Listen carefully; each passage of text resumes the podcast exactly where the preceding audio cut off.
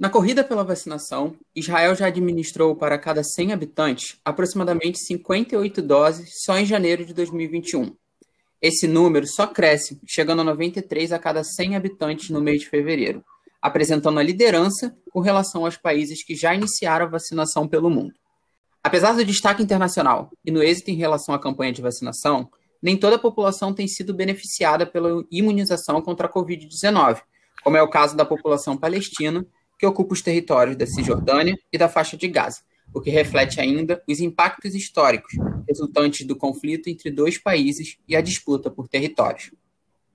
Segundo os dados da Our World in Data da Universidade de Oxford, enquanto 6,7 milhões de doses foram administradas em Israel, apenas 2 mil doses do imunizante da Moderna foram destinadas aos palestinos no início do mês de fevereiro, situação que expressa um movimento contrário em relação à política de imunização israelense.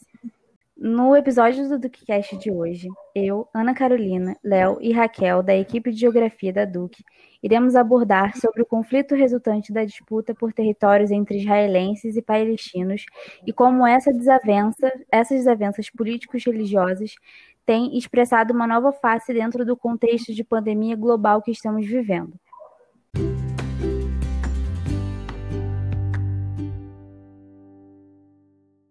A Palestina, considerada por muitos países como um Estado, reivindica a soberania sobre os territórios da Cisjordânia e da faixa de Gaza. Situa-se na região a leste do Mar Mediterrâneo e ao sul do Líbano. Essa é uma área que possui um grande valor estratégico devido à sua posição, conectando África e Ásia. Além de seu valor estratégico, o local é visto como central para as três principais religiões abraâmicas: judaísmo, cristianismo e islamismo.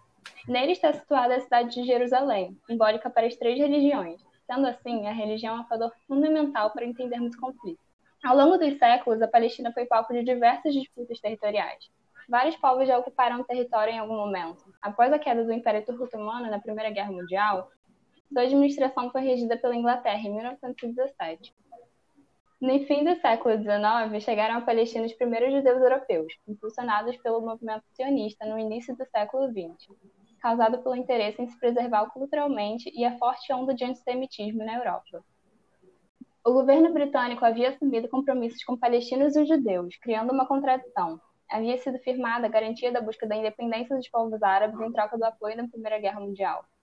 Por outro lado, a Declaração Balfour de 1917 ofereceu apoio britânico ao estabelecimento de um lar nacional para o povo judeu na região.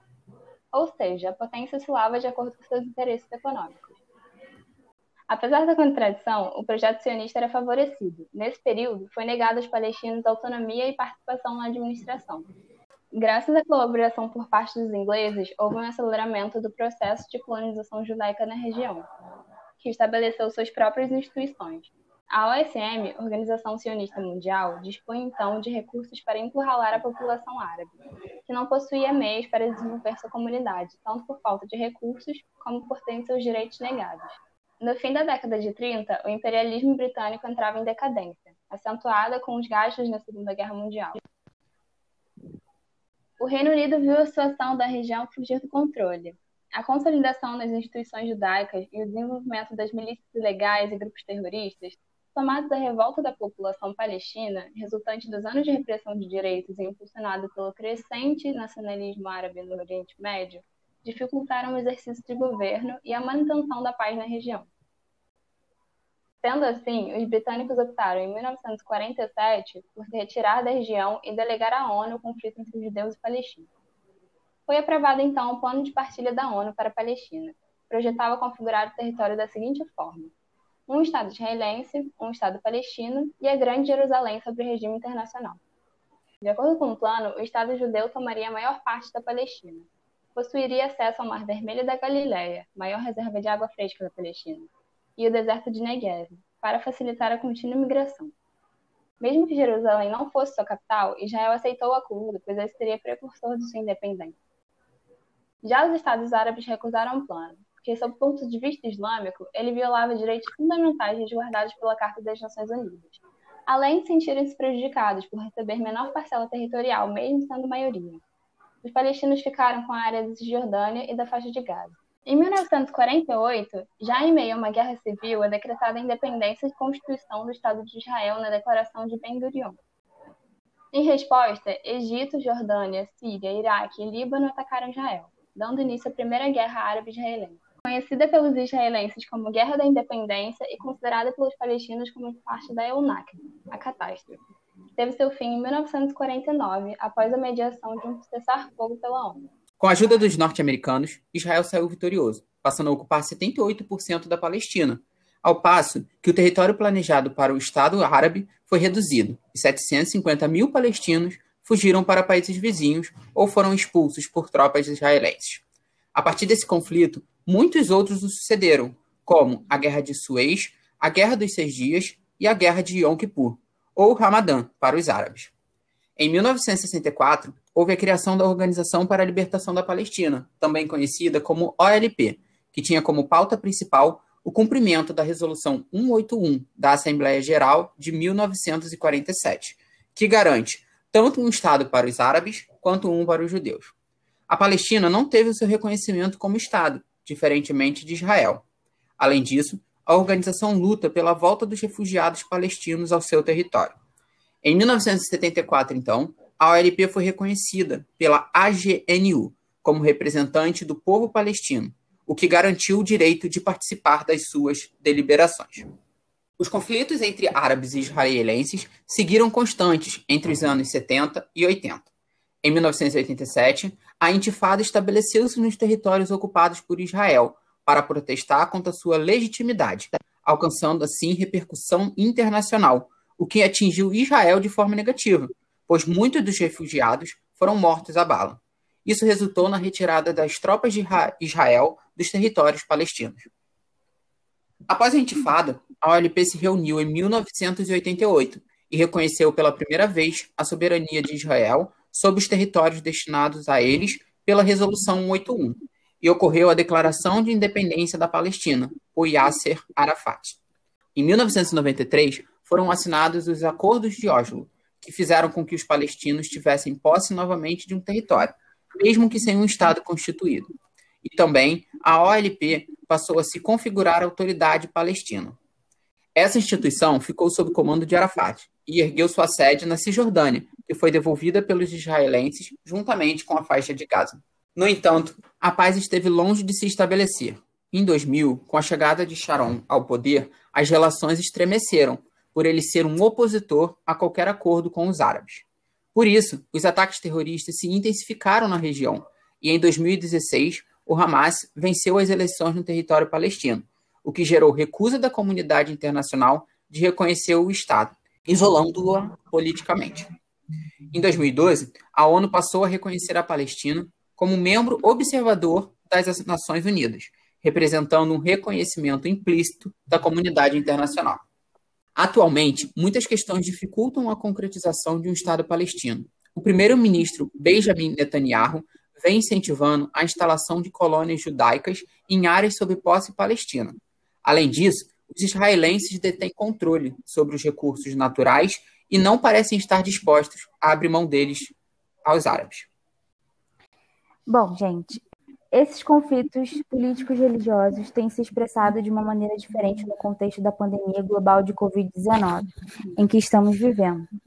O programa de vacinação israelense contra a Covid-19 tem sido reconhecido como um dos mais eficientes do mundo. De acordo com a CNN, utilizando dados da World, Our World in Data, até dia 28 de janeiro, Israel já tinha administrado 49 doses contra o novo coronavírus a cada 100 pessoas. Mas, ao mesmo tempo, de acordo com o Escritório do Alto Comissariado para os Direitos Humanos, OHCHR, advertiu que Israel não garantiu que cerca de quase 5 milhões de palestinos sob ocupação na Cisjordânia e Gaza terão acesso às vacinas disponíveis no futuro próximo. A Agência de Direitos Humanos alegou que moral e legalmente esse acesso diferenciado aos cuidados de saúde necessários em meio à pior crise global de saúde em um século é, é inaceitável. No entanto, em entrevista à BBC, o ministro israelense Eldestein afirmou que os acordos de Oslo dizem claramente que os palestinos devem cuidar de sua própria saúde. A ONU exortou Israel a cumprir o artigo 56 da Quarta Convenção de Genebra, que exige que uma potência ocupante deve até no máximo de seus meios, manter os serviços de saúde nos territórios ocupados e aplicar medidas profiláticas e preventivas necessárias para combater a propagação de doenças contagiosas e epidêmicas. Mas durante a mesma entrevista da BBC, o ministro Eldestein defendeu sua posição dizendo: se é responsabilidade do Ministério da Saúde de Israel cuidar dos palestinos, o que é exatamente a responsabilidade do Ministério da Saúde da Palestina? Cuidar dos golfinhos do Mediterrâneo? De acordo com a OHCHR, a pandemia pressionou ainda mais o já destruído sistema de saúde palestino, resultante de um bloqueio em Gaza que já dura 13 anos. Especialistas dizem que a AP encomendou vacinas por conta própria, mas que podem levar semanas até chegarem a Cisjordânia e a Gaza. As organizações internacionais como a Human Rights Watch e a Anistia Internacional apelaram a Israel para expandir seu programa de vacinação à população palestina nos territórios ocupados. De modo mais amplo, a OMS também alertou para um apartheid na vacinação devido à distribuição desigual de imunizantes. De acordo com a OMS, mais de 160 mil palestinos nos territórios ocupados testaram positivo para o coronavírus desde março de 2020, com mais de 1.700 mortes. Além disso, as infecções e as mortes aumentaram na última semana. Bom, se você gostou do nosso conteúdo, compartilhe com seus amigos, professores. Assim vocês podem debater o que vocês acham da política de imunização de Israel, a posição da Palestina e como essas estratégias geopolíticas podem influenciar diretamente na dinâmica dos territórios. Vocês podem ainda acompanhar a página da Duque no Instagram, duque.app, e ficar por dentro das postagens. Lá tem várias dicas legais para estudo e ensino. Nós vamos ficando por aqui, pessoal. Esperamos que vocês tenham gostado do conteúdo de hoje e fiquem ligados nos próximos episódios do DukeCast. Bons estudos e boa semana.